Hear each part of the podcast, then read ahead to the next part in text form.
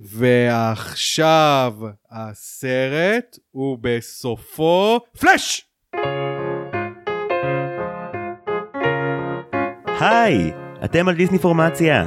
אני זיו הרמלין שדר ואני משלים את כל הסרטים של וולט דיסני עד שאני מגיע לגיל 32. והיום, בשעה טובה, פרק 73 על זוטרופוליס מ-2016. אה, לכבוד הפרק יש לי אורח מיוחד, כידוע זוטרופוליס הוא סרט שיש בו הרבה מאוד משטרה, בירוקרטיה, פשע, אופל. לכן הבאנו הפעם משפטן, שהוא גם טבח, כי הוא צריך לדעת שני דברים ולא רק משהו אחד. אלעד בן חיים, שלום רב לך. שלום רב זיו! זה לקח הרבה יותר מדי זמן להביא אותך לפה, אבל, כן. בר, אבל ברוך הבא. אה, תשמע, אה, משמרות של מטבח נורא קשה להגיע. אבל אתה מסיים? זהו, סיימתי, ימי הטבחות הסתיימו, נכון? כן, זה יסתיים בקרוב. יופי, זמן גרבץ בבית ולראות מלא דיסני. כן, דיסני, סרטים מצוירים בכללי, זה משהו שאני די אוהב, בנוסף לסרטים שהם לא דיסני, מאוד אוהב את דיסני, גדלתי על דיסני.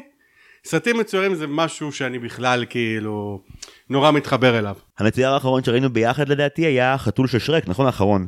כן, החתול של שרק ראינו ביחד, שהיה סרט מצוין. וואי, שבוע שעבר הראיתי אותו ל... לאחים של סיגל, הם באו כזה לפה כדי לחגוג את החתונה, אני נשוי! זה הפרק הראשון שבו אני נשוי. היי, נכון! היי דאד. אה, אז הם באו לחגוג את החתונה איתנו, וכזה שבוע אחרי זה בבית, והיינו צריכים לטעון סרט מצויר, אז הראינו להם את החתול של שרק 2 משאלה אחת ודי, וכאילו, זה פשוט פוצץ להם את המוח. כי זה סרט מעולה, כאילו הוא מכל... אני פשוט חושב שהוא כאילו אחד מהדרימורקסים היותר טובים שיצאו בכלל גם בשנה האחרונה אחרי שהיה להם קצת דעיכה. זה, זה קטע, כי אף פעם לא פותחים פה פרק בשיחות על אולפנים אחרים. מרגיש לי פה כמו, כמו כזה, אתה יודע, מפגש עם הפילגש. טוב, אה, ניגש ל- לפורמט התקין אם כך. אתה אוקיי. הגעת לכאן היום כדי להראות את הבקיאות שלך בדיסני, אבל אתה יודע, יש פורמט, אתה צריך קודם כל לענות על שאלון מהיר שניסחה סתיו צימרמן פולק במיומנות רבה לפני כמעט שלוש שנים כבר. וואי, הרבה זמן. אנחנו כבר, אני משלים את דיסני הרבה זמן. אגב, אה, הודעה רשמית, עד סוף יולי 2023 אני מסיים אכן לראות את הסרטים של דיסני שיצאו לקולנוע עד היום. הפרקים ימשיכו לצאת כנראה גם לאוגוסט או ספטמבר אפילו, אבל אני מסיים הפעם, יש כבר ביד. אני עומד, נשארו לי משהו כמו שישה או שבעה סרטים לראות עד סוף עוד חודשיים עכשיו. וואו, זה מטורף, אתה ראית 73. כן, וואו. אה, מה, מה, מה אנחנו מדברים עליי? על הסיבה שלך היום, אלעדי. קדימה, שאלון מהיר, שאלה ראשונה. top three שלך של סרטי דיסני. אוקיי, אז ככה. אני, בהתחלה שחשבתי על top 3, איכשהו יצא לי ישר כל הסרטים של שנות ה-90, כאילו, כי זה סרטים שגדלתי עליהם. אז אמרתי, אנחנו רואים זוטו, זה, אנחנו מדברים על זוטרופוליס, סרט מ-2016, נעשה את זה מעניין, top 3 שלי יהיה אחד מאזור שנות ה-60, אחד משנות ה-90 ואחד משנות ה-2000 פלוס. יאללה, תן לי את זה. אז ככה, אז ספר הג'ונגל, מולן, שהוא סרט מעולה ו production value מטורף לאותה תקופה. כל הקרב עם ההונים הוא פשוט טירוף. ורלף ההורס, שהוא סרט חמוד וכיף ופשוט עושה טוב על הלב. רלף ההורס הוא סרט שההסכת אה, אה, חייב לו התנצלות קטנה, כי הדיבור על רלף שעובר את האינטרנט קצת לכלך עליו, בעוד שבפועל כאילו רלף ההורס המקורי הוא סרט באמת מה... בוודאות מה top 10 שלי ממה שראיתי עד היום, סרט מדהים. כן, אני גם חושב, אני השלמתי את אה, רלף אה, שובר את האינטרנט, אני חושב שהבעיה שלו שהוא קצת הרס את המיתוס של הסרט. כן. כאילו הכיוונים שהוא לקח את הסיפור אליהם הם כיוונים שלא יאפשרו לך שוב לראות את הסרט הראשון באותה צורה בגלל שאתה יודע זה ממשיך. כן, זה מה שקצת אה, לדעתי ביאס את כל ה franchise של, אה, של רלף ההורס. מסכים לגמרי אבל הסרט הראשון הוא באמת אה, קלאסיקה ומעולה שהוא בשלישייה שלך. שאלה שנייה, שיר של דיסני שיותר אנשים צריכים לזמזם במקלחת. אם כבר דיברנו על ספר הג'ונגל, אז על השיר של לואי, זה פשוט שיר... I wanna be like you? I want to be like, כן, I want to be like הוא שר את זה בג'אז, יש גם את כל המוזיקה ג'אז רקע כזה שהם לא מדברים, ה...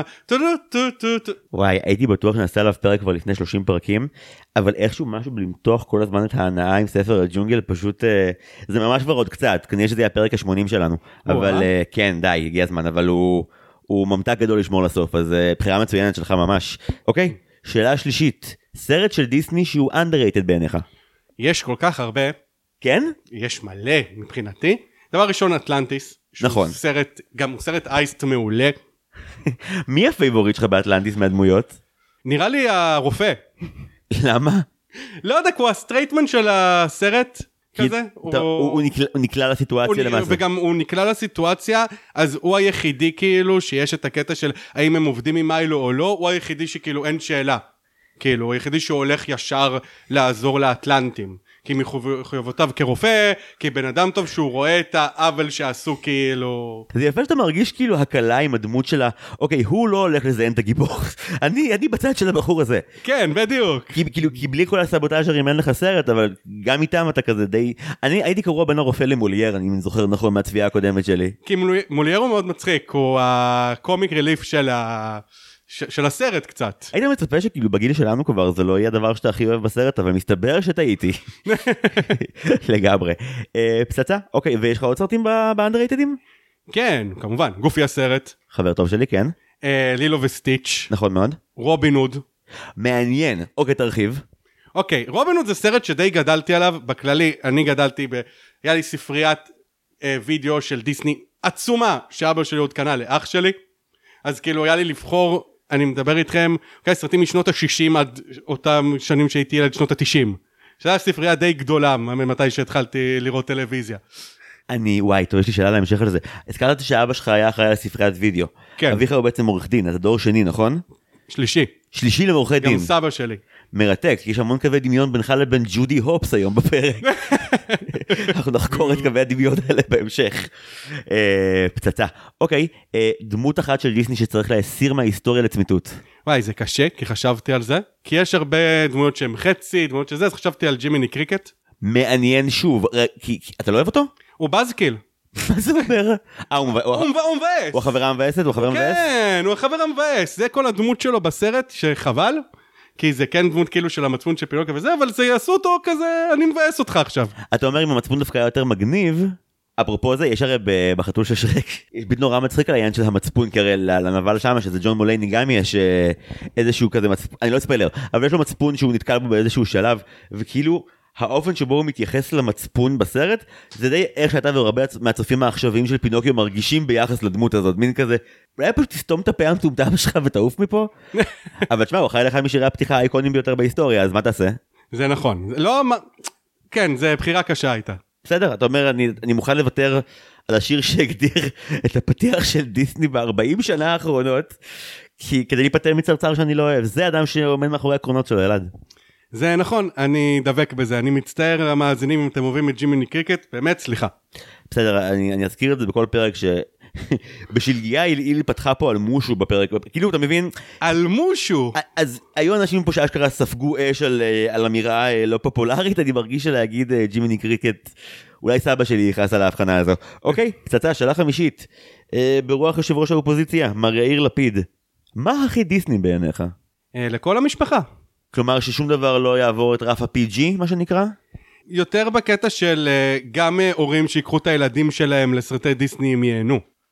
שכאילו הם פונים לכולם, הם לא פונים רק לילד שבי, הם פונים גם למבוגר שבי. אבל הנה הזכרת את רובין הוד, רובין הוד זה סרט שאני מרגיש שהיום, כמי שראה אותו פעם ראשונה בגיל 29 בזמנו, הוא היה, הוא היה סרט שהבנתי איך ילדים ייהנו ממנו, אבל הוא לא היה סרט בשבילי כבר. להבדיל נגיד mm. מזוטרופוליס שהוא אחוש שרמוט הסרט בשבילי. אבל מצד שני שלגיה, אתה חושב שהוא סרט יותר לילדים ומבוגרים, כי זה היה גם איזו אה, תקופה שונה. בדיוק שבוע שעבר אה, אה, מגי אמרה לי במרשם לבין שדיברנו על אנימציה שיש עניין עם זה שיש סרטים ראשונים של דיסני כאילו שלגיה פינוקיו פנטזיה הם לא שווקו כסרטי ילדים כי הפורמט של סרטי ילדים עוד לא ממש היה הם שווקו כסרטים שהם ספקטקל שבואו לראות מה שאף פעם fucking לא ראיתם. ש... הקולנוע הומצא אה, אה, 42 שנה לפני שלגיה, כל ההמצאה הגיעה, וכאילו, אני מרגיש שכל התקופה הזו של הקולנוע זה מין כאילו, הדרך העיקרית לשווק, בואו תראו משהו ש fucking אף פעם לא ראיתם. אגב, אתה יודע, חצי שנה אחורה מעכשיו, אווטאר 2, זה עדיין השטיק שמשתמשים בו. נכון. בוא תראה מה שלא ראית, ואתה גם, היום שבו כבן אדם, אם יגידו לי, בוא תראה מה שאף פעם לא ראית, ואני אגיד, לא, זה בסדר, זה לא דבר טוב, זה, איבדתי שם איזה חלק חשוב באישיות. נכון, יש בזה משהו, אז כן, זה נכון, אבל כאילו דיסני גם לדעתי עם השנים הפכו את הסרטים שלהם לטיפה יותר למבוגרים, כמו למשל זוטרופוליס שאנחנו הולכים לראות, הוא לא לגמרי סרט לילדים. לא, גם סרט של מבוגרים יש המון מה לקבל ממנו. בסוגריים, זו אמירה אולי בומרית, אבל ייתכן שלמבוגרים כרגע יש יותר מה לקבל ממנו מאשר לילדים. נכון, כאילו, אבל לדעתי יותר קשה לפנות במצוירים למבוגרים מאשר לילדים. כאילו, לילדים תראה להם משהו מצויר, זה יראה להם מוכר והם ירצו לראות את זה. למבוגרים זה יותר קשה לפנות לסרטים מצוירים לפעמים. המצויר האחרון שאני זוכר בשלוף שממש תפס גם מבוגרים, זה באמת uh, Into the Spider-Verse, והוא גם באמת... בהמשך לתיאוריה שלך מתבסס אכן על פרנצ'ייז מוכר כדי שזה יוכל לאפשר לו את זה. כן, גם סרט מדהים. אם הסיקוול שלו לא יהיה פחות ממושלם זה ישבור את ליבי מה שאומר שליבי ככל הנראה עומד להישבר. אני רק מקווה שהם לא עשו מזה בלאגן, זה נראה קצת מאוד מבולגן בטריילר, נראה מגניב, נראה שהם יכולים לקחת את זה למקום נורא טוב, אבל זה גם יכול ללכת למקום מאוד מבולגן. נכון והדיון הקבוע של האם לאכול עוגיות לפני או לא יישאר גם הפעם ככל הנראה. ההשלכות עלולות להיות הרות גורל. הזכרת אבל כן בתשובה על השאלה החמישית את העניין של כל המשפחה. ביחס לרובין הוד ביחס לסרטי דיסני שגדלת עליהם יש לך ב-DNA את הזיכרון הזה של חוויה משפחתית לראות דיסני בחיים שלך? אני זוכר שהיינו רואים את זה, אני, אחים שלי ואבא שלי היה לפעמים רואה איתנו, גם לקח אותנו לסרטים. הלכתי לקולנוע עם אבא שלי לחת... לחתולים בצמרת שהקרינו בפנורמה בחיפה. יש חוויה בקולנוע שהיא יותר מעצימה לפעמים מלראות בבית. סרטים מסוימים כן אני מאוד לא אוהב את הטיעון הקבוע של אה, אני לא רואה סרטים ישראלים בקולנוע כי הם באמת אה, אה, הם לא פעולה הם לא אקשן אבל אני חושב שהחוויה של לראות את המקום שבו אתה גר פתאום במסך ענק היא חוויה אה, מפלפת בקטע הכי טוב כן. שיש. לי תמיד מרגיש לראות סרטים בקול, אה, בקולנוע אה, של ישראלים, זה תמיד יום שבת בצהריים, זה כאילו הכי מתאים לסרט ישראלי. נכון הייתי רואה עם אבי עם רונן כאילו שנים את, אה, את הישראלים שיוצאים בצהריים בחיפה אה, ההקרנה הכי זכורה לי זה פעם הייתי למרות שמתחרה בה גם ההקרנה של שבעה שבה הלכתי גם עם אמא שלי ובשבעה באו אה, זה הרי סרט שעוסק במשפחה מרוקאית והרבה מהסרט הוא במרוקאית. ובקהל הגיעו המון אנשים גם מחיפה גם מהקריות כנראה שהם באמת דוברים את השפה ואת התרבות שלהם. וכל פעם שמישהו במסך אמר שורה כלשהי במרוקאית אז הקהל הגיב לו בחזרה. זה היה מטורף. כאילו אשכרה אנשים שסוף סוף קיבלו ייצוג אמיתי על המסך והם מגיבים לזה fucking live ומתרגשים מכמה שזה כנראה מדויק למה שקורה. זה היה חוויה אתה יודע בתור מי שכאילו גדל במגדל העמק אבל לא הכיר לעומק את התרבות כי הוא עדיין הגיע ממשפחה אשכנזית. זה היה דפוק לגמרי זהו לכאורה עשינו הכי רחוק שאפשר מהנושא אבל מרוקאים ואשכנזים בפרק על זוטרופוליס היי אולי זה עוד יחזור ואולי גם לא יופי שאלה אחרונה אה, טראומת ילדות שדיסני הותירו בך לנצח מאוד בנאלי. תן לי את זה במבי מופסה. אוקיי וואו, טראומטי לחלוטין. אם יש סרטים שעושים אותי עצובים, זה סרטים, זה סרטים מצוירים. הם יודעים להעביר את הרגש בצורה מטורפת. אם עושים את זה עם אנימציה טובה ומוזיקה טובה. הקטע שפתאום הכל שקט והוא רואה את מופסה שכוב על האדמה שם, וואו, קטע ש... בתור ילד אני זוכר את עצמי כאילו ממש בשוק, עצוב. תמיד תזכורת נורא חשובה לכמה שאחד ההישגים שאני הכי מחזיק מדיסני מהשנה השנים האחרונות זה שהם פשוט אה, המתווכים הראשונים לילדים כשזה מגיע למוות בקטע לא נורמלי. הרעיון שאנשים או חיות הולכות להיעלם ולא לחזור זה באמת הלחם והחמאה שלהם אני חושב שכצופה מבוגר אירועים של יתמות בגלל שהם לרוב מתוקתקים יחסית מהר פחות אה, מפעילים אותי בדיסני אבל המוות שמופץ הזה או המוות של אמא של במבי זה מוות כזה שמגיע באמת אחרי שליש או אמצע סרט אה, והוא הוא נועד כדי באמת להראות לך שהתבגרות זה דבר מפרך ומייסר. אחד המרצים שלי באוניברסיטה אמר שכל סרט התבגרות צריך שהילד ילמד שיעור על מוות ועל מין. אה, זה משפט מאוד קלאסי לאוניברסיטת תל אביב לומר אה, וזה קטע זה כיף גם למלך האריות שמע סימבה גם חווה מוות נוראי וגם נאלה. כן, גם נאלה שלגמרי כאילו, שאתה מבוגר, אתה מבין מה הולך שם. חבר'ה הם מתגלגלים שם הרבה זמן זה כל מה שיש לי להגיד לך הגלגול הזה הוא חתיכת גלגול. זיו, זה יכול להיות שזה פעם ראשונה שהראו בדיסני גופה? אה, וואו רגע אתה זורק אותי הרבה אחורה אה, אוקיי שלגיה ויפייה נרדמת אה, לא מראים גופה בסוף אה, כאילו הן נופלות לצוק או לתהום אז נראה לי שאין אה, גופות בדיסני. בדיוק היה לנו לא מזמן את טרזן שבו כאילו היה מלא גופות. גם סרט מעולה טרזן. זאת תהיה שאלה למאזינים כרגע אני בטוח שכן שכבר היה גופה קודם אבל ביפיפייה ויחפן ראינו דברים או מתים או כמעט מתים בצורה מחרידה מספיק בוא נאמר יותר מכל גופה שראיתי בדיסני עד היום אה, העכברוש ביפיפייה והיחפן הוא מראה מפחיד יותר. אה, וואו זה היה שאלון מהיר מופרך לחלוטין יופי אלעד טוב שבאת יודע, כיף להיות פה. עבודה מאוד יפה. הפרק שלנו היום על זוטרופוליס סרט שביקשת במיוחד לפני זמן רב כי אמרת שהוא קרוב ללבך אה, ונתבקשת להכין עליו תקציר האם עשית את זה כן. אוקיי דבר עליי מה קורה בזוטרופוליס. אוקיי, אז זוטרופוליס בעצם אנחנו נמצאים בעולם שבו כאילו חיות מתפקדות כבני אדם. אנחנו מתמקדים בג'ודי. ג'ודי היא ארנבת צעירה שחולמת להיות שוטרת, היא הופכת להיות שוטרת. אה, בהתחלה יש לה קשיים כי לא, נות- כי לא, לא רוצים שארנבת אה, מהכפר תהיה שוטרת, מה את קשורה לזה? למרות זאת היא מנסה להתאמץ ולשבור את הסטיגמות שעליה. אה, היא מתחברת לש, אה, לשועל פושע בשם ניק. שביחד הם אה, מתחברים, הם אה, מגלים בעצם את התעלומה שבתחילת הסרט זה לאן נעלמו 14 הטורפים, והם מגלים מי הנבל האמיתי מאחורי הכל. כן, אנחנו הגענו לשלב הזה בדיסני שבו כל הנבלים הם הפתעה, הפתעה! זה לא מי שחשבתם שזה, זה מישהו אחר. אה, מפה אפשר לספיילר חופשי, אפשר להגיד שזה כבשה. כן, זה... בסוף זה כבשה. אני לא יודע אם מישהו באיזשהו שלב חשד בה, חשב אולי שזאת היא, כאילו, אני לא יודע אם הם עשו את זה ממש, אני לא זוכר מהצפייה הראשונה שלי אם אני כאילו צפיתי את זה מראש או לא. אני חושב שזה היה מסוג הדברים שאתה מבין כזה דקה וחצי לפני שמגלים אותם, אבל לא 40 דקות לפני. כאילו מין כזה, להבדיל, סרט נבל בהפתעה אחר, וונדר וומן הראשון, הוא דוגמה קלאסית של נבל בהפתעה שכאילו מין, הם ליהקו, ספוילר לוונדר וומן סליחה, אבל uh, הם ליהקו את הנבל מפרגו ומפגדול 2 להיות האיש הרע בהפתעה, ומין כאילו, ברגע שהוא הופיע על המסך זה היה כזה, אוקיי, הוא פה, כאילו... אצלי הוא תמיד יהיה לופין. אתה מבין נכון אבל וואי דיוויד טיוליס קוראים לו כן דיוויד כן. טיוליס. אני, הוא, הוא גם היה הזיכרון הראשון שלי לופין אבל אז שוב סליחה באוניברסיטה הארורה הראו לנו סרט שנקרא עירום. שהוא אחד הסרטים הכי סדיסטיים שראיתי מימיי לא או-אה. מבחינת uh, מראות uh, גרפיים קשים מבחינת דמות ראשית מניאקית מרוכזת בעצמה כביכול במשבר ודיכאון אז מותר לה אבל הכי לא מותר לה וזה הוא. והוא מפלטת בסרט הזה ואתה כאילו אתה לא יכול ואתה רואה את פרגו 3 והוא שוב מפלטת אז כאילו התפקיד שלו בפרגו 3, כאילו לגמרי מסמל אותו כווילן, אני יכול להבין את זה. כן אבל אה, אבל אוקיי ב- בואו נדבר שנייה על אה, בלווטר היא דמות שעד הצפייה הנוכחית שעשיתי עכשיו לקראת הפרק אה, היא דמות שבאמת מאוד לא אהבתי ולא אהבתי אותה כי הרגשתי שמין כאילו אני לא אוהב שבסופו של דבר בסיפור הזה יש לנו מישהו מה, מהווימפ קידס מהחלשים שכאילו הוא אפס והוא מתנהג נורא לא יפה וכאילו בעצם אה, במאבק הקבוע בין אה, הבריונים לבין החנונים אז כאילו אה, חנון אחד מאבד את, ה, את הערכים שלו וזהו אז כאילו החנונים הרעים ועכשיו אני מבין שדווקא זה בדיוק המחשבה הלא נכונה מצידי כי כאילו זה הכי סרט שאומר בוא לא נדבר יותר על קבוצות ועל איך הן מתנהגות בוא נדבר על אינדיבידואלים. כן, תשמע, הפכו את הכבשים שם די כאילו ל master villains כזה. אתה יודע, כבשה שהיא כביכול תמימה. עזוב את בלוותר, כל הכבשים שם מתנהגים כמו פושעים.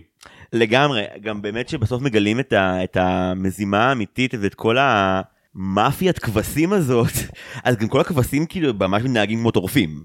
כן, שזה אמור, אתה יודע, אה, זה כל הקטע של הסרט, זה שהם טורפים לא אומר בהכרח שהם כאילו אלו שיכולים להשתגע או כאילו היותר מפחידים או היותר רעים.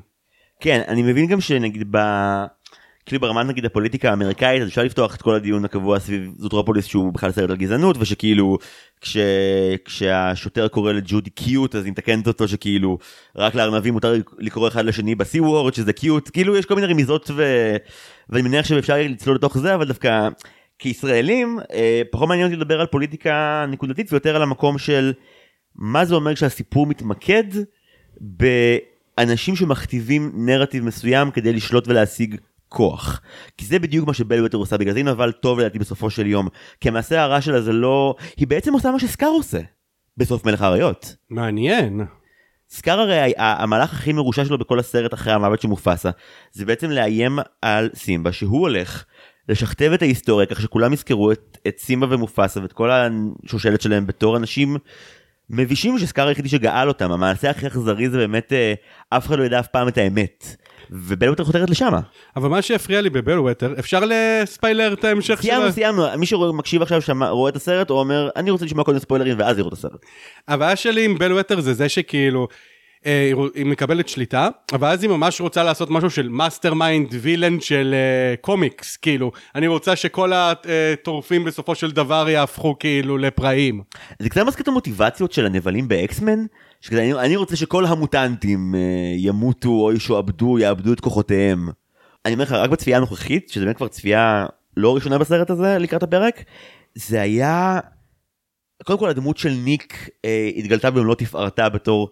אני לא יכול להגיד הלב הפועם של הסרט, כי גם הוא וגם ג'ודי מביאים את זה מזוויות שונות, אבל ניק הוא דמות יפהפייה ורגישה בצורה לא נורמלית. כן, ניק זה כאילו, אתה, אתה עובר איתו כאילו תהליך במהלך הסרט. אתה מההתחלה, אתה, אתה לא שונא אותו, אתה אוהב אותו. אני שנאתי אותו. כן? לא, לא כדמות שכתובה רע, כדמות מניאקית. כאילו, המקום שבו ג'ודי הופס מגיעה, שהיא מלכתחילה כילדה מקבלת יחס מזלזל של אה, אף אחד לא לוקח ברצינות את החלומות שלך והם בוודאי לא יוגשמו, וזה באמת מהסצנה הראשונה של הסרט, זה גם כאילו, איך שהמקום של הדעות הקדומות על אה, גזעים אחרים, הולכות יד ביד עם דעות קדומות על איך אתה כאינדיבידואל אף פעם לא תוכל להיות מה שאתה רוצה להיות. בכלל זה סרט מדהים לאנשים שרוצים לדבר על דף חדש. ג'ודי בורחת לזוטרופוליס כי היא רוצה, היא רוצה לברוח מהפריפריה לתל אביב, היא רוצה את המקום שבו לא יודעים מי הייתה קודם. אבל זה פחות לברוח ויותר כמו כאילו תכנון, כאילו אתה רואה אותה כאילו מהסצנה הראשונה. ילדה קטנה, היא לא תהיה פה. היא לא יכולה להיות פה כי לא יכילו את המוזרות שלה. נכון. זה מאוד מזכיר אה, סיפורי פריפריה ומרכז. כן, אני מסכים איתך. אבל תשמע, אני בתור חיפאי, קצת אה, פחות בקטע הפריפריאלי. לא, אתם, אה, אתם אניגמה מוזרה כעיר. כאילו אתם מצד אחד אה, תל אביבים אה, אורגינליים אה, ידברו בהרמת גבה גבוהה מאוד על לנסוע מחוץ לגבולות עד לחיפה, מצד שני, אה, כשאני מגיע לחיפה היא לא מרגישה לי כמו פריפריה, היא מרגישה לי כמו עיר שלא מנסה לעשות את הווינים על סובביה. כן, זה לגמרי ככה, אני גם נורא אוהב את, את חיפה. השאלה, אם אה, הסיטואציה שבה, אתה יודע, ג'ודי נמצאת בעת המעבר מבני ברור לזטרופוליס, היא משהו שהוא ייחודי לסיטואציה או לאנלוגיה שהסרט מבקש לתאר, או שזה בעצם המצב שקרה לכל אחד מאיתנו שידע שבתוך אה, גבולות הילדות והנעורים הוא צריך לשמור על איזושהי חזות מאוד מסוימת כדי לשרוד את החוויה החברתית, ונמצא אישיות אה, מעניינת אחרי זה. נראה לי זה גם משהו מאוד אמריקאי, כאילו בארצות הברית יש לך הרבה כאילו ערים קטנים והרבה רוצים כאילו כדי להצליח לצאת מהעיירה הקטנה שהם גדלו בה, יש בזה משהו מאוד כזה. הרעיון של לפרוץ החוצה כזה. כן, אחד ההישגים העצומים של הסרט הזה, שלא יהיה ספק, אה, אני משוגע עליו, והוא מדהים, ממש, אה, זה שהוא בונה את הגיבורה שלו בצורה שבה מצד אחד יהיה בלתי אפשרי שלא להזדהות איתה ולהיות מאוד מאוד בעדה, ומצד שני הוא מטפח את הגיבור השני לאט ובהתמדה, כך שזה יעבור היפוך מושלם. אתה מתחיל כשאתה מאוהב בג'ודי ורוצה בטובתה, ושניק הוא... אולי הוא מצחיק ומגניב, אבל הוא גם איום מאוד גדול עליה ועל המשך החיים שלה. ואתה מגיע למערכה האחרונה של הסרט הזה כשאתה מאוד מאוד מוטרד ממה שג'ודי עשתה ואתה מאוד מרחם על ניק. זה באמת היפוך יפהפה שהם עושים אותו בצורה חלקה לחלוטין. הם עשו את זה ממש יפה, הם עשו כאילו כל הח- החיבור בין אה, ניק לג'ודי, הם בנו אותו ממש טוב. הקטע שבו אתה ממש רואה שיש סצנה מסוימת שבו ניק, כל מה שהוא חשב על ג'ודי, פשוט כאילו מתחבר יותר אליו. אז כאמור אנחנו לא מחויבים לכרונולוגיה בשום צורה בוא נקפוץ לשם. סצנה מסיבת עיתונאים היא סצנה שלקח לי באמת לדעתי שלוש או ארבע צפיות כדי לאהוב כמו שאני אוהב אותה עכשיו. אני דיברתי על סצנה אחרת, הופה. דיברתי על הסצנה עם צ'יף בוגו. אתה, אתה מבין אני הלכתי לשלילי ואתה הלכת לחיובי. אוקיי, אז אה, זה אחרי שהם אה, מקבלים את הליד לאיפה הם יכולים למצוא את הטורפים אה, שנעלמו, ומגיעים לבית של מאנצ'ז, שזה הוא יגואר נכון? הוא יגואר, ואז פתאום הוא הופך להיות טורף. כן נזכיר למי שראה את הסרט או שלא ראה ורוצה לדעת שהקונספירציה המרכזית במהלכו זה שטורפים מתחילים באמת להתנהג בצורה שהיא פרימיטיבית שזה להיות אלימים ואגרסיביים ולרדת למעשה חזרה על ארבע כשבזוטרופוליס הם לרוב מהלכים על שתיים תמשיך הם, הם עם היגואר עם מאנצ'ז ואז הם מצליחים לתפוס אותו, והם כאילו קוראים ישר לצ'יף בוגו. ואז כשצ'יף בוגו, אה, בוגו וכל המשטרה מגיעה, הם רואים שאין כלום, שחטפו את מנצ'ז, ואז בוגו ממש יורד על ג'ודי, מה את חושבת ש, אה, שעשית, מי את בכלל, שוט, אה, מיטר מייד, ארנבת קטנה, ואז רואים ממש את ניק מבין שהיא לא כזה שונה ממנו. יש עניין בסרט שנורא רוצים שנחווה את ההקבלה הברורה בין ג'ודי לבלווטר בכמה רבדים.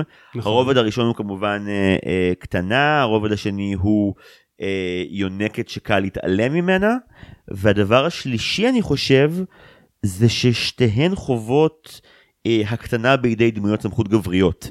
לא נדבר עכשיו ממש על מיזוגניה פר סי, אבל כן נגיד שבל ווטר חווה יחס מקטין שאנחנו מאוד רואים מראש העיר ליון הארט, שהוא הבוס שלה, שהוא קורא לה סמלוותר, והוא באמת, הוא טורק לה את הדלת בפרצוף וגורם לה להתהפך עם 40 קלסרים, זה באמת מראה מחריד. אבל ג'י קיי סימונס בדיבוב מעולה.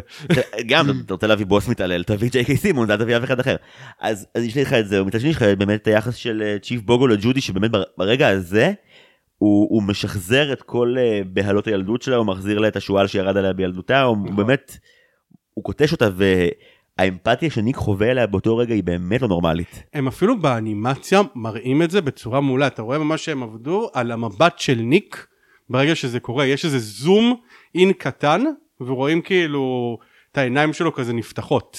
ועכשיו אני חוזר למסיבת עיתונאים אחר כך ואומר שגם בסצנה הזאת רוב הרגשות ורוב המהלך הרגשי של ניק בנוי במבטים ובניואנסים בלי טקסט שוב בסרט ילדים לפני נגיד 30 שנה 20 שנה לא בטוח שהיו הולכים לשם אבל הסרט הזה מאוד מאוד מאוד סומך על הצופים שלו. הם גם לא יכלו ללכת שם לדעתי מהאנימציה מבחינת כאילו הטכנולוגיה שהתקדמה.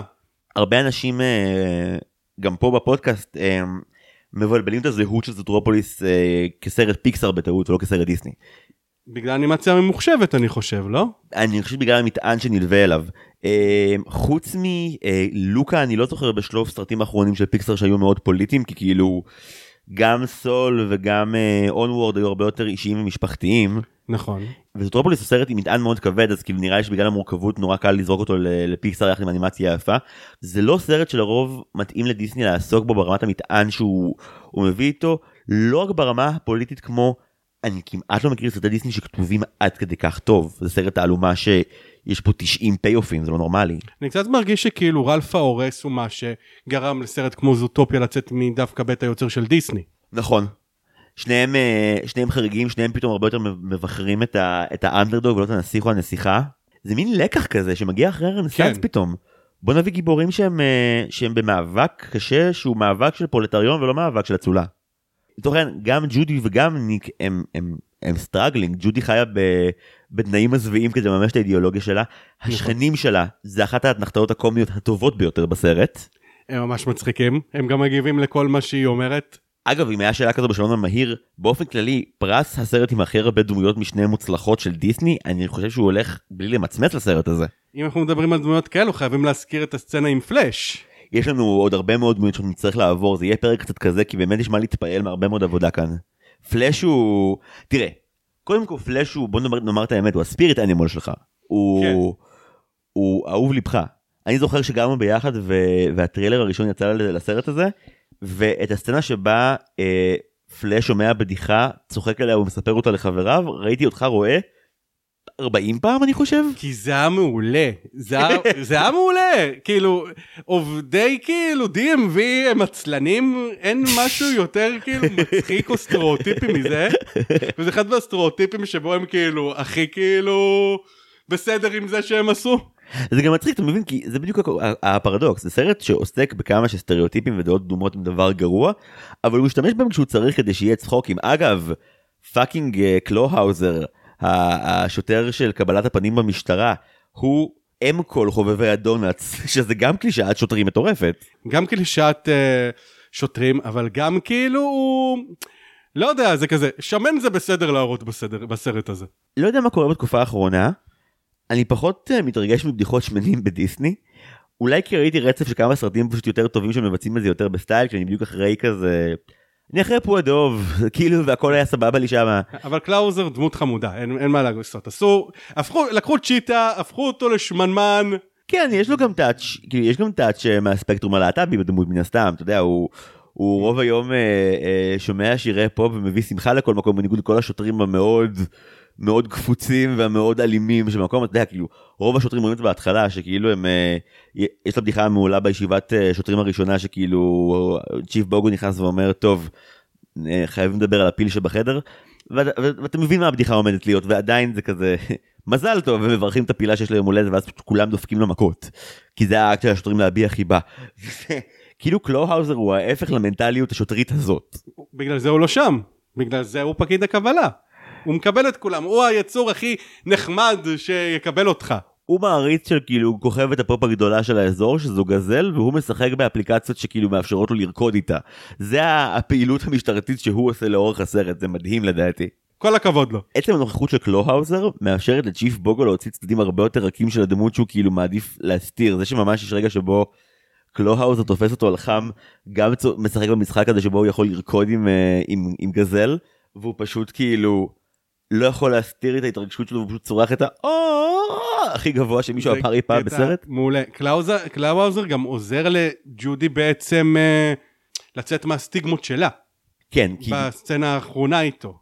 זהו, בהתחלה, שוב, יש פה היפוך מאוד יפה, בהתחלה הרי הוא, הוא גם מסמן את, את ג'ודי בתור הארנבת החלשלושה, והוא אומר לה cute, הוא לא אומר את זה כדבר מקטין, אבל היא כבר כל כך רגילה ש cute זה באמת, אה, מחיות אחרות זה עלבון או השפלה. בסוף כאילו עם קלאוזר שהיא רואה שאותו, שהוא גם חווה את ה-backlash מכל הקטע עם הטורפים שמפחדים שזה משהו ביולוגי והוא לא הולך להיות יותר המקבל במשטרה. זה קטע שראיתי ממש, זה השבירה שלה. נכון, כי, כי שוב, יש פה כמה דמויות בסרט הזה, וזה אדיר שזה יותר מדמות אחת, שאמורות לשחק לך כאילו לכאורה על המקום הקומי, אבל בכך שהן נורא מצחיקות, הן גם משחקות לך על האמפתיה, ואז כשמשהו רע קורה להם, אתה, אתה הרבה יותר פגיע והרבה יותר אכפת לך מהצפוי, וקלוהאוזר הוא דוגמה מושלמת, כי כמו שאמרת, ג'ודי מבינה את הנזק שהיא עשתה באמת רק במפגש הזה איתו, כשהיא פתאום רואה ש...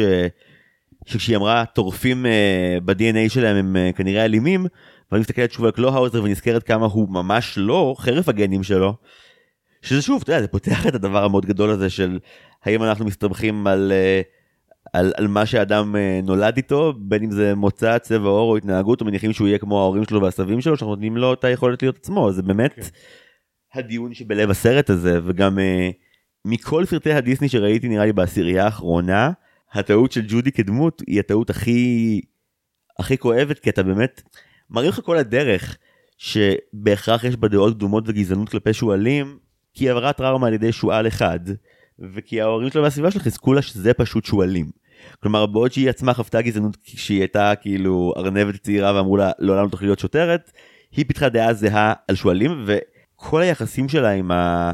עם הגז שועלים שיש לה בכיס כדי להרחיק אותו. מטורף. מטורף, והוא באמת, אה, הוא קורא דרכה כמו ספר פתוח פתאום את כל הגזענות הסמויה שהוא, שהוא הדחיק עד כה ביחסים שלו איתה. נכון, אבל הוא כאילו, הוא כאילו מחליק את זה, כי הוא הבין. ניק הוא ג'ודי ש... אחרי שהוא הב... שראה את הכל, כאילו, הוא לקח את זה לכיוון שונה. שג'ודי אה, לוקחת את זה לכיוון של אני אראה להם.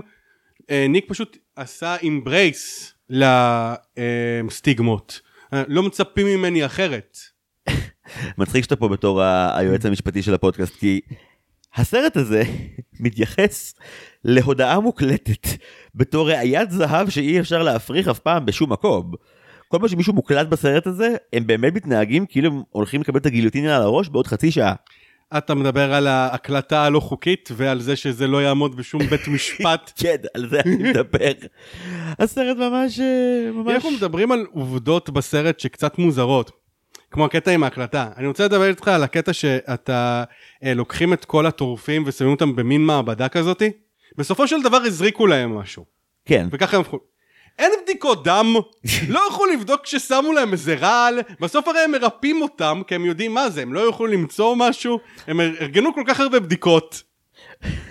סיגל אה, הצטרפה לטיעון הזה והוסיפה בצפייה שלנו הבוקר, היא הסתכלה ואמרה, אתה יודע, ויזלטון לא היה באמת חייב לגנוב את הבצלים האלו, הוא יכל פשוט לקנות אותם, כאילו יש לו כסף.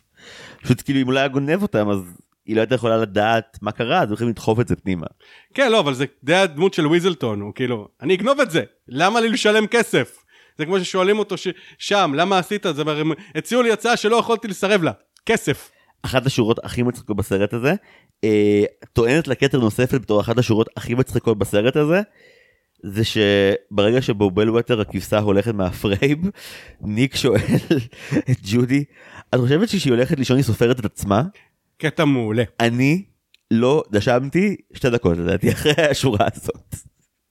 יש להם בכלל קטעים מצחיקים, שמתי לב רק בצפייה אה, שראיתי אתמול, על זה שבסוף הסרט הם עושים אה, כזה עוד פעם בריף של השוטרים, והוא נותן לחלק מהשוטרים תפקיד של אנדר קאבר, ויש שם זאב שמתחפש לכבשה. מושלם. זאב באור של כבש, אין... התפוצצתי מצחוק אתמול. זה גם התיאור דמות של בל ווטר אגב, ב- בדפי תסריט בוודאות. וואי, לחלוטין. בל ווטר היא באמת גם בל ווטר היא שוב בשבילי כמי שישר מחפש איך מעליבים את הקבוצה שלו בפריבילגיות אופיינית בל ווטר היא ממש שיעור בהאם נבל מייצג קהילה או האם נבל מייצג אה, תפיסת עולם מאוד קיצונית ומבעיטה שהיא רק שלו. הדבר שבל ווטר רוצה לעשות הוא לא משהו שאני חושב שאף נבל שראיתי בסרטים מצוירים כמעט ניסה לעשות זה הזכיר לי סליחה על ההשוואה המאוד מוזרה אבל היה לנו לפני כמה שנים אה, מסע עם האוניברסיטה לפולין לא הייתי בבית ספר? היית בבית ספר? לא, לא הייתי בבית ספר. לא הייתי במסע בפולין, לא... לא יצא. לא בסדר אני לא שופט אותך אני אני עד גיל 25 או 26 לא הייתי. והלכנו ויש איזה מסע אקדמי אז היה נורא חשוב גם להוסיף כזה כל שנייה כזה ואם אנחנו היינו גרמנים מה אנחנו היינו עושים? כאילו מין כזה ניסיון נורא להבין את המוסר של, של הקו השני. ו, וזה זה היה דיון מעניין ובסדר עד שהגענו ליום הרביעי. אני כבר לא זוכר לאיזה מחנה כי הדחקתי לאללה אבל פשוט מסתובבים בין מלא מחנות. אבל היה רגע שבו הגענו למחנה שהסיפור שלו היה ש... Uh, אני מצטט את המדריכה שלי, כן? Uh, אשתו של מנהל המחנה, אם זה טריגרי לאנשים, uh, אגב, אלימות ושואה, uh, באמת תעבירו דקה קדימה, אין צורך, אבל מי שאוהב, תישארו, uh, זה נורא. Uh, אשתו של מנהל המחנה הזה נהגה uh, לשכב עם חלק מהעצורים, ואז אחרי שהיו הורגים אותם, uh, לתפור וילונות מהאור שלהם. זה נורא. ואז כשהיא אמרה את זה, צעקתי, אוקיי, רגע, לא, לא, לא, לא, לא, לא, לא. לא. הבנתי דיונים על מה הגרמנים ואיפה אני והם כופים עליי. לא את זה אדם מטורף לחלוטין עושה. אין מצב זה משוגע. אז כשחוזרים לזדרובליס ולבלווטר המחשבה שבאמת רוצה אה, לשעבד גזע שלם רק מבחינת אה, פיזיות או, או, או חברתית הוא עליון זה מחשבה באמת מפחידה. כי היא ממש יכולה לעשות את זה ובאמת שלושה צירופי מקרים ושתי חיות חכמות זה מה שעומד בדרכה זה הכל אבל היא ממש קרובה להשיג את זה. תשמע היא לא הייתה משיגה את זה אם היא לא הייתה חכמה בל ווטר יודעת שהיא יותר חכמה מרוב האנשים שמעליה ומקטינים אותה. כן אבל בסרט ילדים אתה לא מקבל הרבה פעמים את הנרטיב של אה, הטלת ספק או עידוד ילדים אה, לא להאמין למה שמספרים להם או איך שמתווכים להם אותו כדי לזכור שתמיד מאחורי זה יש מישהו עם איזושהי אג'נדה עכשיו זה נשמע קצת מכלילני וקונספירטיבי לא תמיד כן אבל אבל הסרט ממש מתמקד בדבר הזה של בוא נראה מה זה סיפור כפי שאתה חווה אותו מהתקשורת ואז איך אתה רואה איך הוא נתבע מאחורי הקלעים.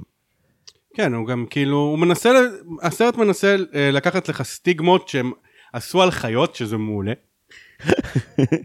שזה מעולה לדעתי לעשות סרט כזה אה, עם מטען כזה רגשי ופוליטי עם חיות במקום בני אדם זה החלטה מאוד נכונה. שלדעתי רובין הוד אפשר להם לעשות את זה שיש שימוש של חיות ו... לא הייתה האנשה של חיות בצורה כזאת לפני רובין הוד? הייתה האנשה יותר אתה יודע של כאילו וורנר בראדר זה לוני טונזי כזה פחות כבני אדם. אבל דיסני באמת עשו פחות סרטי חיות בתקופה הזאתי. הם כן עשו את אה, הם כן עשו את הרפתקאותיו של איקבולד ומר טוד ואנחנו לא ניכנס לזה היום בכלל. אוקיי. אהבתי את זה בתור ילד. כן? את אה, כן כן הרוח בערבי הנחל? כן זה עיבוד פסיכי. עיבוד ממש כיפי. כאילו אם אתה רוצה לראות איך נראה אה, סיפור ילדים בריטי קלאסי על המון קוק תראה את הגרסה של דיסני כי הם הלכו רחוק עם הקרפד הזה.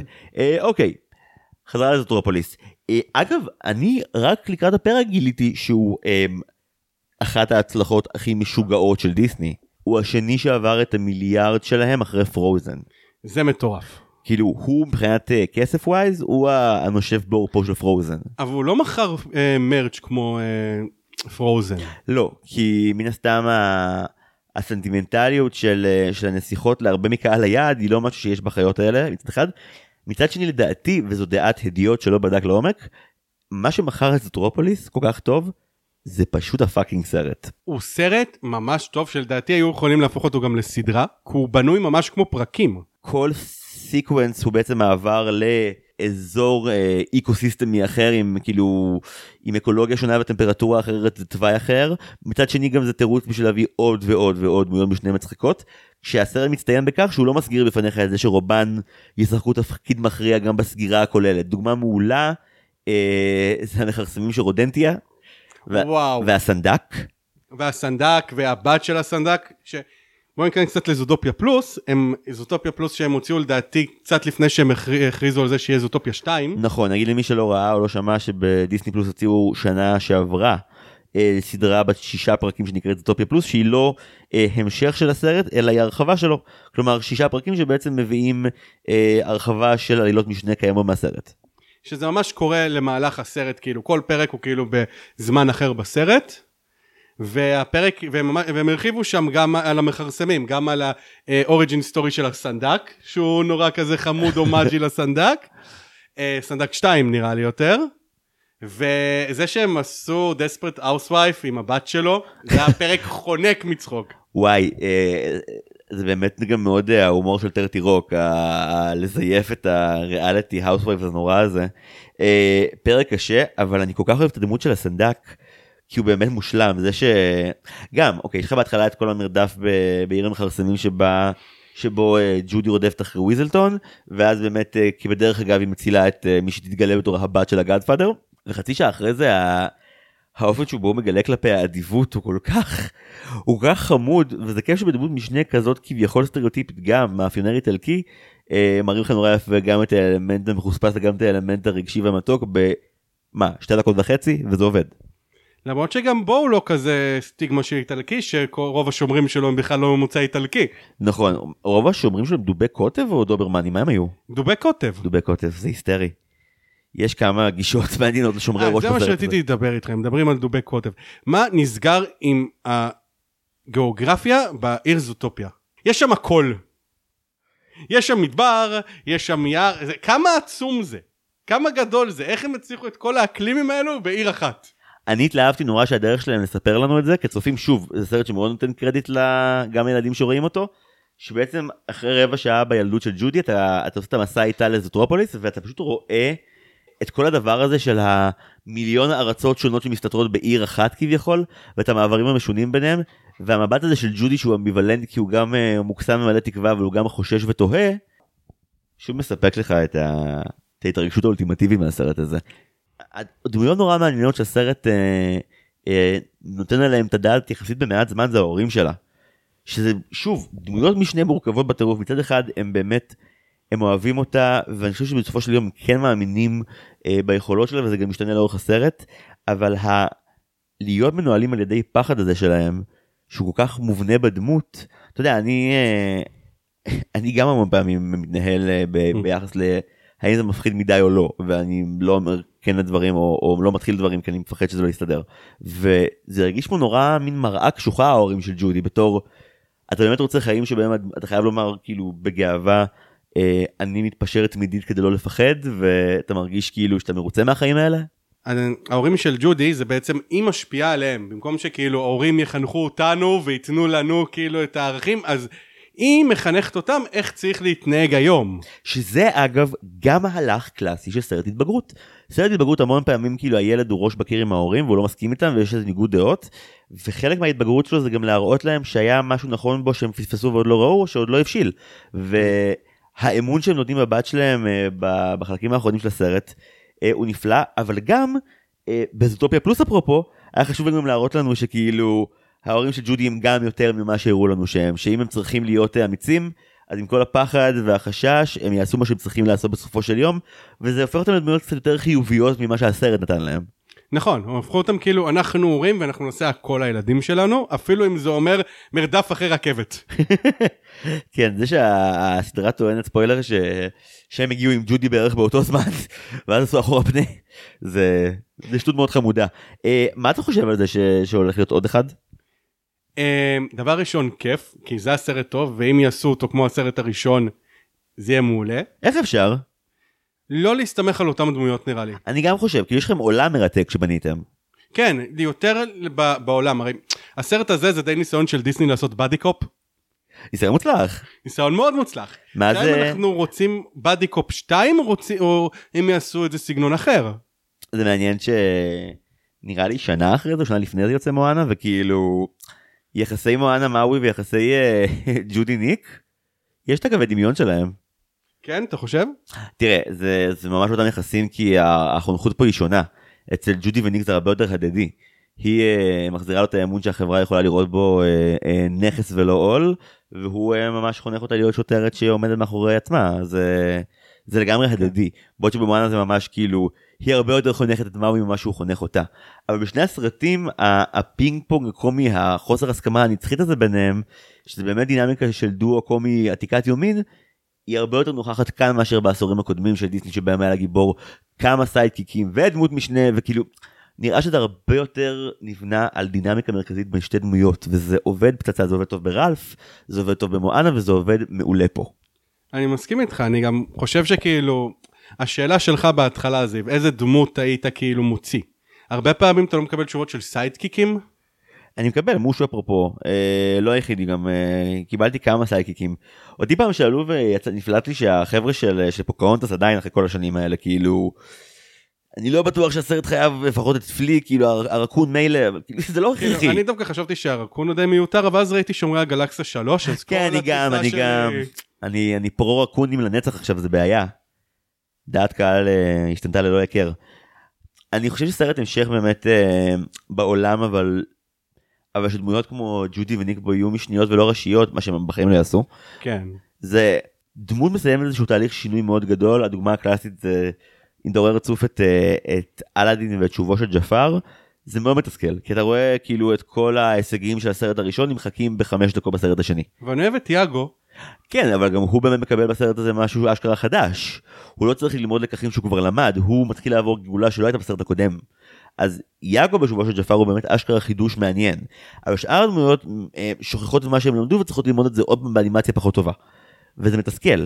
אה, אז כן, האנימציות בהמשכים של דיסני straight to video הם מאוד קשים לצפייה. לגמרי. ואם אני מחזיר לדיון שאתה התחלת על, אה, על הרלפים, על הראשון והשני, אתה מאוד לא רוצה שזוטרופוליס 2 יבוא ויחרבן על המורשת של הראשון. ש... שג'ודי תעשה משהו בלתי נצלח כדי שסרט ההמשך יהיה יותר אפל. אתה לא הם רוצה את יכולים זה. לשנות להם גם תפקידים, הם לא חייבים להישאר שוטרים כאילו של שטח. נכון, נכון לגמרי. ג'ודי אגב, אה, סבבה שעכשיו היא צעירה והיא מתה זה, אבל הבחורה הזאת באמת יכולה להיות טובעת מדהימה עשור אחר נכון? כך. היא יכולה להיות כאילו להחליף את צ'יף בוגו בלי למצמץ. נכון. שצ'יף בוגו, איידריס אלבה, בליהוק של chief המשטרה, זה גאוני. אה, כן, במיוחד אחרי שבסמויה הוא היה הפושע מספר אחד, אז פה אתה מקבל אותו... אה, אבל הוא היה גם בלותר, בלותר הוא היה... אבל בלותר זה לא כזה, אני שוטר, אבל אני משחק לפי החוקים שלי, אני אפל. כן, זה הגרסה הבריטית ל Dirty Harry נראה לי. הם אוהבים. אני נורא אוהב שהמדבבים אה, מרגישים שממש, ממש fucking כיף להם. אתה שומע את זה גם על, אה, על ג'ני סלייט בבלוות'ר, שנשמע She's having the time of her life, עם הדמות הזאת, היא מתה שהיא עליה. שחקנית מעולה. שחקנית מעולה. אה, גם אותה אני מכיר מפה גדול והיא מדהימה גם שמה. אני מכיר אותה מ Parks and Rec, והיא משחקת שם תפקיד מעולה. היא האחות של בן שוורץ? כן, היא אחות של בן שוורץ, איך קראו לה שמה? מונה ליסה. אה וואו זה זה ושניהם הילדים של אה, זה, של הנרי וינקלר. וואי זה זה פרקים פסיכיים. שהם שרים ביחד זה נורא. אה, אז כן אז גם היא עושה עבודה מעולה בתור בלווטר והראשיים שלנו שזה ג'ייסון ביטמן וג'ניפר גודווין. אני לא חושב על תפקיד מצולם של ג'ייסון ביטמן שאני אוהב כמו שאני אוהב את הסרט הזה. כאילו לא ראיתי אוזארק אבל מהסרטים שלו כאילו שהוא אחלה בהם זה לא לא לו הרבה סרטי קומדיה אבל בהתחלה. היה לו הוא, הוא נראה לי בכל ה- איך להיפטר מהבוס וכל האלה. כן, הוא הראשי שם אם אני לא טועה. אבל תחשוב על זה שבתור וויס אקטור בסרט הזה הוא מביא לניק כזו כמות גם של פגיעות וגם של אה, של חספוס ושל ציניות אה, מאוד עסיסית הוא רשע אגב ל... הוא רשע לג'ודי, אבל בקטע שמבדר אותו. אתה כאילו... נכון אבל בעצם כשהוא מדבר עם ג'ודי בחצי שעה הראשונה של הסרט הוא פונה אליה כמו שיותר מאוחר אה, בוגו ידבר אליה בפניו. וכאילו זה כזה כמו שיש לך חבר שרק לך מותר לקרוא לו בכינוי מעליב כן. אבל מישהו אחר קורא לו ככה זה פתאום לא בסדר אז כאילו כשהוא רואה את בוגו מדבר אליה הוא פתאום מבין שכשהוא דיבר אליה קודם הוא ממש שכפל את כל ההתנהגויות שהוא הכי סבל מהם בתור ילד והעביר אותם אליה חזרה. שזה משהו, מה, הטראומה של ניק, לא לדעתי לא דיברנו עליה, זה בגלל אה, משהו שהוא לא הסתכל עליו בכלל. כאילו זה שהוא מצטרף לצופים, מה שקורה בעצם, הוא, רוצה להצטרף לצופים זה חלום שלו מילדות, והוא הוא בא, אמא שלו תופרת לו במיוחד מדים, והם פשוט מתנהגים אליו נורא, כי הוא שועל ושמים לו אפילו זמם על הפה, שזה הדבר הכי משפיל שיכול לעבור. אה, ראית בטעות אפרופו סרטים ישראלים את הדקדוק הפנימי או קראת? לא. יש שם, שנינו שנינו פליטי תנועות נוער כחולות ויש שם סצנה שבה ילד מנסה בשנות ה... אני רוצה להגיד 40 או 50, אה, 50 להיכנס ל- לשומר הצעיר והטקס חניכה שלהם זה שכאילו יש מין מעגל של בוגרים שכזה מקיף את האש. הם עושים בכאילו הם שומרים על, ה... על המקום אבל הם כן מאפשרים לצעירים לעבור אותם ואז כאילו הם יתקבלו. אבל הוא רוצה להיות מיוחד אז הוא, הוא, הוא יוצא מהמעגל כי הוא רוצה להראות שיכול להיכנס עוד פעם. ואז בגלל שהוא כאילו רצה להרשים אותם להיות אה, עם תעלול יפה או משהו כזה הם מחליטים לא לתת לו עוד פעם. ואז הם פשוט עומדים שם דקה אחר דקה, זה מרגיש כמו נצח, חבורה של נערים שפתאום מרגישים כל כך גדולים יותר ממנו, פשוט חוסמים אותו בגוף שלהם מלהיכנס פנימה, והחוויה הזאת של אינדיבידואל שאין לו מקום ב- בקולקטיבי כל כך קשוחה, שהרגע הזה שבו אה, באמת גם ניק מנסה להיכנס לתנועת נוער והנוער אומר לו אתה לא, אתה לא חלק מהנוער המקובל של הקונצנזוס, זה, זה משבש את הקופסה בצורה מאוד קשה. ממש, רואים כאילו שניק לא חשב על עצמו אפילו בתור שועל טורף. לא טורף, כן, לא, אין לו את זה. וכאילו, הגזענות היא ספציפית נגד שועלים גם, כי יש טורפים בהתחלה לפני כל מה שהם מדברים על הביולוגיה, שמתייחסים אליהם אחרת. יש תחושה מאוד קשה לאורך הסרט הזה, שעד כמה שאתה כל 15-20 שניות נקרא מאיזשהו פאנץ', ההקבלה שלי היא מוזרה, אבל אני זוכר בתור סטודנט שכזה, כשראינו נגיד סרטים של, אה, ספציפית את, אה, את ורטיגו של איצ'קוק, זה סרט שבו לכאורה דברים אה, מסתדרים ואז לא מסתדרים ואז כן מסתדרים, ויש לך איזה טעם לוואי בראש ואתה מדחיק אותו, שכאילו דברים לא סבבה. והמהלך של זוטרופוליס בשתי המערכות הראשונות שלו, שהוא מגיע לתפסות הרעים וכביכול הכל בסדר לכאורה, ו... וג'ודי עומדת לדבר יפה על השותף שלה ואת פשוט אה, נסחפת בדיבור שהוא לגמרי מהפה של ההורים שלה גם, כן. על זה שזה ב-DNA של אה, טורפים להיות כאלה פשוט, כשבכלל אין לה בראש, כמו שלניק לא היה בראש את עצמו בתור טורף כשהוא היה ילד, לג'ודי אין את ניק בראש בתור טורף כשהיא מדברת ככה על טורפים. זה טירוף. זה גם נאום, אתה רואה, עושים זום אין על ניק. דיברנו על זה. אז כאילו, זה ממש הרגיש כמו פוסט טראומה, מה שהראו ב, בקטע הזה של הנאום שלה. זה גם צורב הרבה יותר, כי לנו לא הראו אף פעם את, אה, את ניק בחוויה שבה אה, חבר שהוא בטח בו בגד בו, אנחנו רואים אותו בתור מישהו שהמעגל החברתי שהוא שמח עליו בגד בו, ושהוא מאז נהיה אדם שהולך, שועל שהולך לבד, או עם אנשים שהם חיות שהם כמוהו, שהם גם לואו uh, לייף, שהם גם uh, חיים כאילו כנגד החוק. ובתוך הדבר הזה, באמת ג'ודי מביאה לו פוסט טראומה של מצב שהוא לא מכיר, שזה אני בוטח במישהו, אני נותן לו את הלב שלי, אני מוריד את כל המחסומים שלי, אני מגן עליו, אני באמת הופך אותו לבשר מבשרי, והוא מוכר אותי בשנייה. הוא גם, אתה יודע, הוא, הוא, מה זה מוכר אותי? הוא מוכר אותי ואת הגזע שלי והוא מתייחס לכולנו כאל אותו דבר.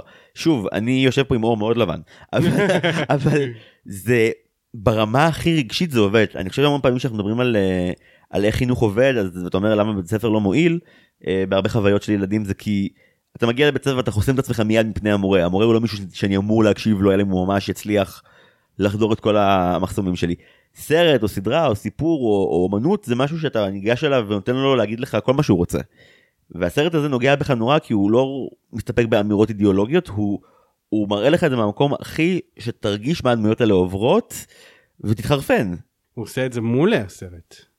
כאילו הדמויות שם, באמת, כמו שדיברנו גם עם השניות, המחשבה מאחוריהם הייתה באמת, הם עשו עבודה. אני כל כך אוהב את השותף לפשע של ניק. האופן שבו הוא, הוא לועג בכזה בוז לרגע שבו ניק משתף פעולה עם שוטרת וכאילו הוא גם אתה רואה שכאילו זה כמו שבדאט 70's שואו כאילו הם, הם אוהבים גגים מרושעים לפני שהם אוהבים להיות חברים אחד של השני? כן. זה גם הדינמיקה פה. כאילו כשג'ודי מצליחה להתל בניק ולגרום לו להודות בזה שהוא לא שילם מיסים במשך 20 שנה והוא חייב יותר ממיליון דולר לרשויות אטרופוליס האופן שבו השותף של הפשע שלו פשוט נקרא מצחוק ופשוט מעריך את התחבולה הטובה של ג'ודי, הוא צועק עליו She hustled you, she hustled you good. גם רואים שהוא מעריך את ג'ודי, הוא לא כאילו כמו ויזלטון שמה אתה עושה עם שוטרת. לא, אתה רואה שהוא באמת מסתכל על דמויות ושופט אותם לפי המעשים שלהם ולא לפי המוצא שלהם. וג'ודי הוא כאילו עושה לה הערכה מחדש ברגע שהוא רואה את זה. דמות מדהימה, גם כל האופן שבו מציגים אותו עם ה... עם ה heist שבו הוא מגלם אה, תינוק. אה, תינוק, תינוק אה, קטן שחולם להיות פיל ויש לו כאילו חדק מפרווה שהוא שם על האף כדי לחלום שהוא פיל, והאופן שבו הוא עושה טו-טו כל שנייה היסטרי. אתה רוצה לדבר על שובר שורות? כן, אז כשאני ראיתי את הסרט, ראיתי אותו עם חבר, עם חבר וראינו גם זוטופיה פלוס, ובזוטופיה פלוס יש את הפרק עם ויזלטון שהוא כמו מחזמר, וספוילרים קצת לפרק הזה, בסופו של אחד בשירים הוא, זה הרבה ריץ' סקאם, איך הוא יתעשר, ובאחד מהם הוא נעשה עורך דין, וזה הזכיר לנו את סול. כן. ואז אנחנו התחלנו לדבר ואמרנו איך היו אה, שובר שורות בחיות. אגב לוויזלטון באמת יש vibe מאוד מאוד יהודי למרבה הזוועה זה מנוס. כן. כן, יש לו, יש לו vibe נוכלי אבל, לא יודע אם, אין, אין בו תחכום. לא, אבל כאילו משהו גם בנוירוטיות, שוב, הוא מרגיש אה, בין עמנו. אה, סיגל אמרה שהוא נשמע לאחד לאחד כמו סטיב בושמי. תשמע, אלן טודיק עושה עבודה טובה. כן, אלן טודיק גם לדעתי עושה את, אה, את הוויזל של פרוזן. כן. זה לא קוראים Duke ויזלטון לדמות שלנו, וזה The Duke of ויזלטון בפרוזן. ושניהם זה אלן טודיק. כן. מעולה. אז ככה, אני חשבתי שבשובר שורות, שדיברנו על זה, הכי מתאים להיות לוולט, וולטר וייט, שיהיה אה, שועל, כמו ניק. כי יש לו את הערמומיות, אבל יש לו גם כאילו את, הערמומיות של, ואת החוכמה של השועל. בסוגריים למי שלא מבין למה אנחנו תקועים בשובר שורות זה כי יש מחווה מאוד גדולה להם במהלך הסרט תכף ניגע גם בזה תמשיך ללהק אני איתך ג'סי חתול, כי הוא תמיד נוחת על הרגליים הוא תמיד נוחת על הרגליים.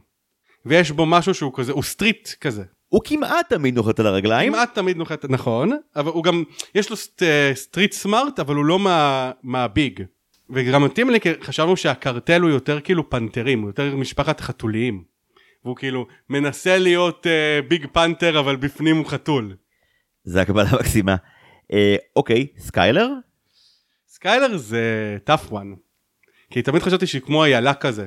מייק הוא greyhound, הוא כלב שמירה, כמו ביפיפייה והיחפן. נכון וזה הכי מתאים שגס יהיה פנתר כאילו, אה, נראה לי אה, כמו בגירה. וואי שיש לו class כזה מעל כאילו... אבל בגירה הוא, הוא, הוא זכור לי ברוב הסרט כ straightforward ולא כדווקא כאילו בגירה מתרבל תחבולות כשאין לו ברירה אבל הוא דמות שהיא די, די ישירה בהתחלה. גם גס הוא מאוד כאילו... by the book. by the book, גם בחיים שלו כעבריין, הוא מאוד by the book, הכל צריך להיות, בר... יש את הסצנה עם וולטר שהוא איחר לו, שזה לא היה נראה לו, אז לא, אני לא רוצה להתעסק איתו, מאוד by the book, לפי החוקים שלו. פשוט גס הוא פנתר שהוא גם עוד חיה. רציתי להגיד זיקית אבל זה לא נכון. לא, לא... הוא פשוט יודע גם מאוד להיטמע. בעוד שפנתר זה חיה שלא נטמעת אף פעם היא תמיד מעל הכל והיא תמיד עצומה גס הוא פנתר שגם יודע להסתוות כחיה אחרת אבל אין לי זה בשלוף. נחזור לזוטרופוליס לעוד כמה נגיעות אחרונות אז כי דיברנו על וולטר וג'סי אז באמת יש לנו את הסצנה של המעבדה. אחת הסצנות הכי אני חושב אה, מפתיעות ורוויות אה, תהפוכות בסרט הזה. כי אתה באמת מתחיל אותה כשאתה חווה הנחת רווחה מאוד גדולה כשאתה רואה שמצאו את, אה, את, את החיה שהתחילה את הכל את כן, את אמת.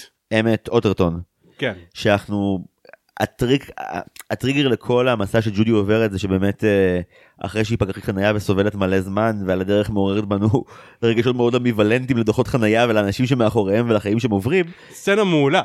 בטח גם הא- האופן שבו הסרט אומר היי ארנבת יש לה אוזניים ממש טובות היא שומעת את כל ה...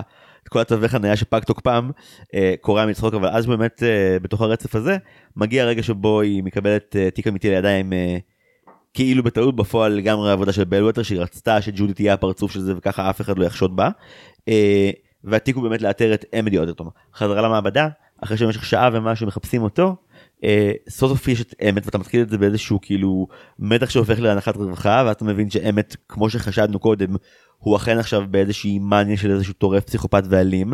אתה שוב בבהלה מוחלטת ואז אתה שומע קולות והם צריכים להתחבא וג'ודי מצליחה לצלם את ראש העיר מודה שהוא ידע כל הזמן ש14 הנעדרים הם אצלו במעבדה כפותים שהוא לא דיווח על זה למשטרה. יש לך פה תחושה של oh my God היא פתרה את התעלומה הכל עומד להסתדר זה מדהים. ואז כאילו כשמגיעים לקחת את ליונהארט והוא ממשיך לצעוק שזה לא מה ש... שקורה פה ואתה רואה שיש לך עוד 40 דקות לסרט אומר לעצמך אוי לא. חשבתי שהיא פתרה את זה אבל משהו מסריח ואז אתה יודע יש את כל ההצלחה בינה לבין ניק כן. אתה אומר אולי אני סתם מגזים ואתה חוזר להיות בתוך הסרט ואתה לא מבין איזה מכה אתה עומד לחטוף אז המעבדה היא הסצנה בעיניי. אני צריך דוגמה לסצנה בסרט הזה וכמה הוא כתוב טוב הנה לך ארבעה שינויים טונאליים בחמש דקות של סצנה. שזה לגמרי מרגיש לי כמו cliffhanger בסדרה, בסדרה, אתה יכול לשים את זה איזה פרק שמונה כזה. לגמרי. אה, בכלל יש תחושה שכל sequence בסרט מנסה להצליח להשיג את שני הדברים ולרוב מצליח שזה להיות מבדר ויצירתי ועל הדרך uh, לקדם אותך בתעלומה ולהטעות אותך. עזוב שבל ווטר uh, uh, אתה יכול לחשוב בה מוקדם יותר או לא. ההפתעה שלי בסרט הזה זה כמה זמן לוקח לנו כצופים אה, להצליח להתחקות אחרי מה לעזאזל קורה פה ובסוף שאתה מבין שכל הרמזים כן היו מונחים בצורה כזו או אחרת מול הפרצוף שלך עדיין להגיד מגניב ממש מגניב. זה ספציפית שהסרט מתחיל בג'ודי הקטנה אה, צריכה להיות ערמומית ולכן היא מזייפת בצורה משכנעת מוות בהצגת ילדים. חזרה לסיום הסרט שבו היא וניק בברית המשותפת שלהם אה, משחזרים את אותו הטריק וג'ודי שוב מזייפת את מותה בצורה אה, תיאטרלית אבל גם מקסימה. זה איזושהי סגירה מושלמת לזה שיש לך בתחילת הסיפור הזה ילדה שרצתה להיות שוטרת ונראית כפריקית ועושה משהו מאוד מוזר לבד, לשוטרת שיש לה כבר שותף והם עושים את הדבר המוזר הזה ביחד בסוף. סופר יפה. סופר יפה, חייב להגיד לניק, אחלה משחק בתור טורף. אני בצפייה הראשונה, אתה יודע, אתה כאילו, אתה רוצה להאמין שזה לא, אבל אתה מה זה מאמין? אתה, אני ראיתי את זה, כשראיתי את זה אתמול, אז כאילו, אחרי שאני יודע את הסרט ומכיר, ויודע מה יקרה, עשו את זה מצוין. כאילו, אין לך שום סיכוי לנחש שזה, שהוא, זה לא באמת קרה. נכון. יודע מה אתה יכול לחשוב שכן קרה? מה?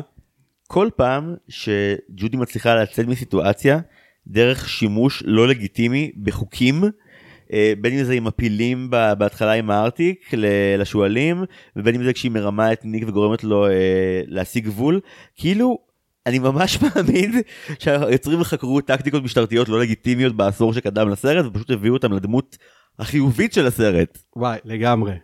ג'ודי אני- שוטרת מאוד בעייתית. מאוד בעייתית. אה, אני חייב להגיד שכל הקטע עם הכפפות מאוד מגוחך, כי כפפה יותר מלוכלכת מידיים של בן אדם, אני מצטער.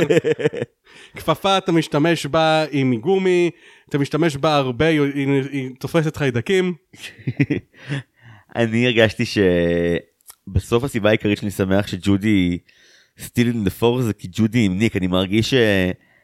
אתה יודע, עד שהיא טוב בסופו של דבר מה שהיא עושה זה באמת אה, לרצות להוכיח את עצמה גם על דריסה חופשית של האזרח הקטן אתה יודע כשהיא נאמר לה לחלק דוחות שזה באמת אחד הסימנים המרכזיים. לחוסר אמפתיה לדמות אתה קרוא כצופה בין האמביציה המשוגעת שלה להוכיח את עצמה לבין זה שגם ככל שסיקוונסי ה- ה- הדוחות מתקדמים האחיות כבר מגיבות לזה שג'ודי עושה את זה. בהתחלה היא עושה את זה ברחוב ריק מחיה וריק מאדם. בסוף כבר ממש כאילו אנשים באים אליה בהאשמות קשות כולל הדמות שבאה ואומרת לה אמא שלי מאחלת לך שהלוואי שתמותי. זה תיארו מצוין לדעתי מה שמרגישים פקחי חנייה.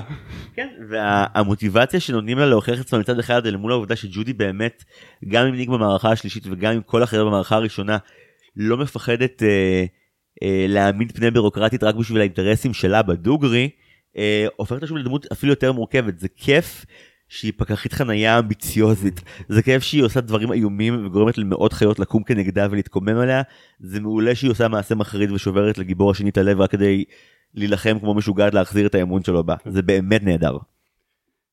בכלל היא כאילו שוטרת שהולכת לפי החוקים שלה. כן, ו... וסיפור שכשהוא מסתיים הוא, הוא, הוא אורז את כל הקצוות שלו ממש באריזה מתנה ומגיש לך אותם בצורה הכי יפה. נכון. הוא גם, למרות שהסרט יש פה הרבה דברים והוא מאוד עמוס, הוא עדיין, הוא לא מכביד עליך יותר מדי. כן, תשמע, אני אפילו מצאתי את עצמי זז בהנאה לצלילי שיר של שקירה, אז כאילו, זה, זה עדיין יש לי בעיה, יותר מדי פופ גנרי זה היה. זה כאילו כשהיא עוברת לספרדית באמצע הייתי כזה וואו, very on brand. אבל קוראים לה גזל, והיא בכלל שקירה.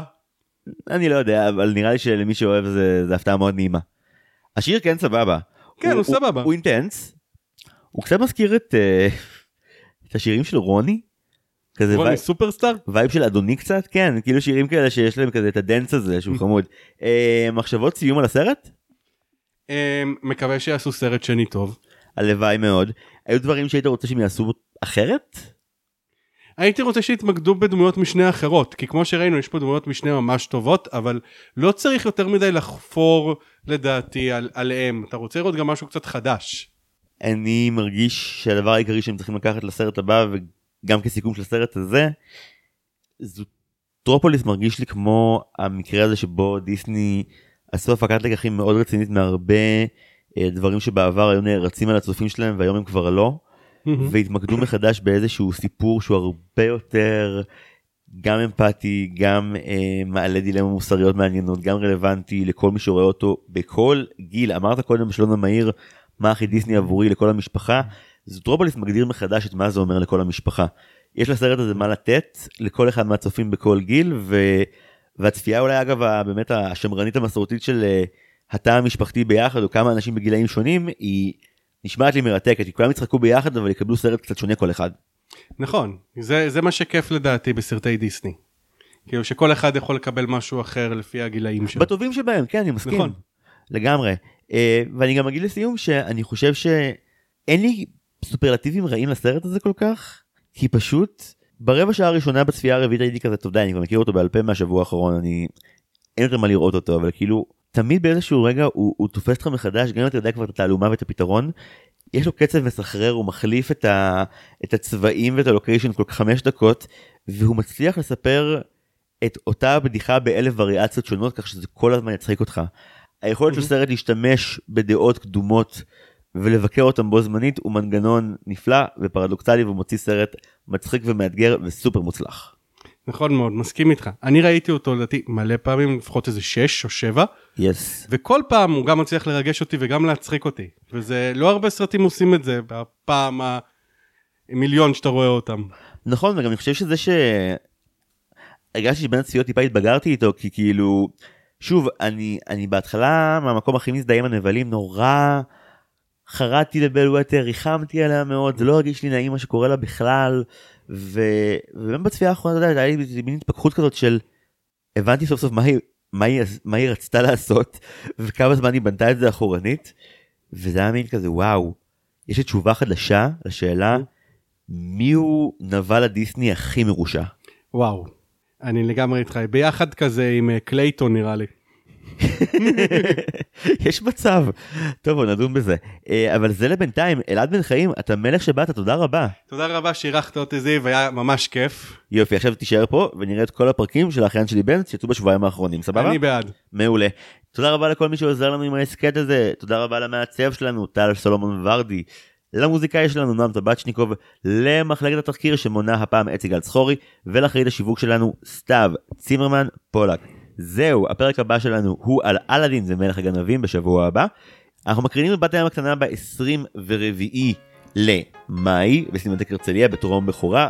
שש וחצי אני מפטפט אולי עם כמה מאורחי הסכת ובשבע הסרט עצמו מוזמנים בחום עוד יש כרטיסים לא המון אבל יש. זהו אלעדי שוב תודה ענקית שבאת בן אדם תודה רבה. תודה רבה לך זיו, היה ממש כיף כמו שאמרתי. זהו אני זיו הרמלין שדר ועד הפעם הבאה היו שלום.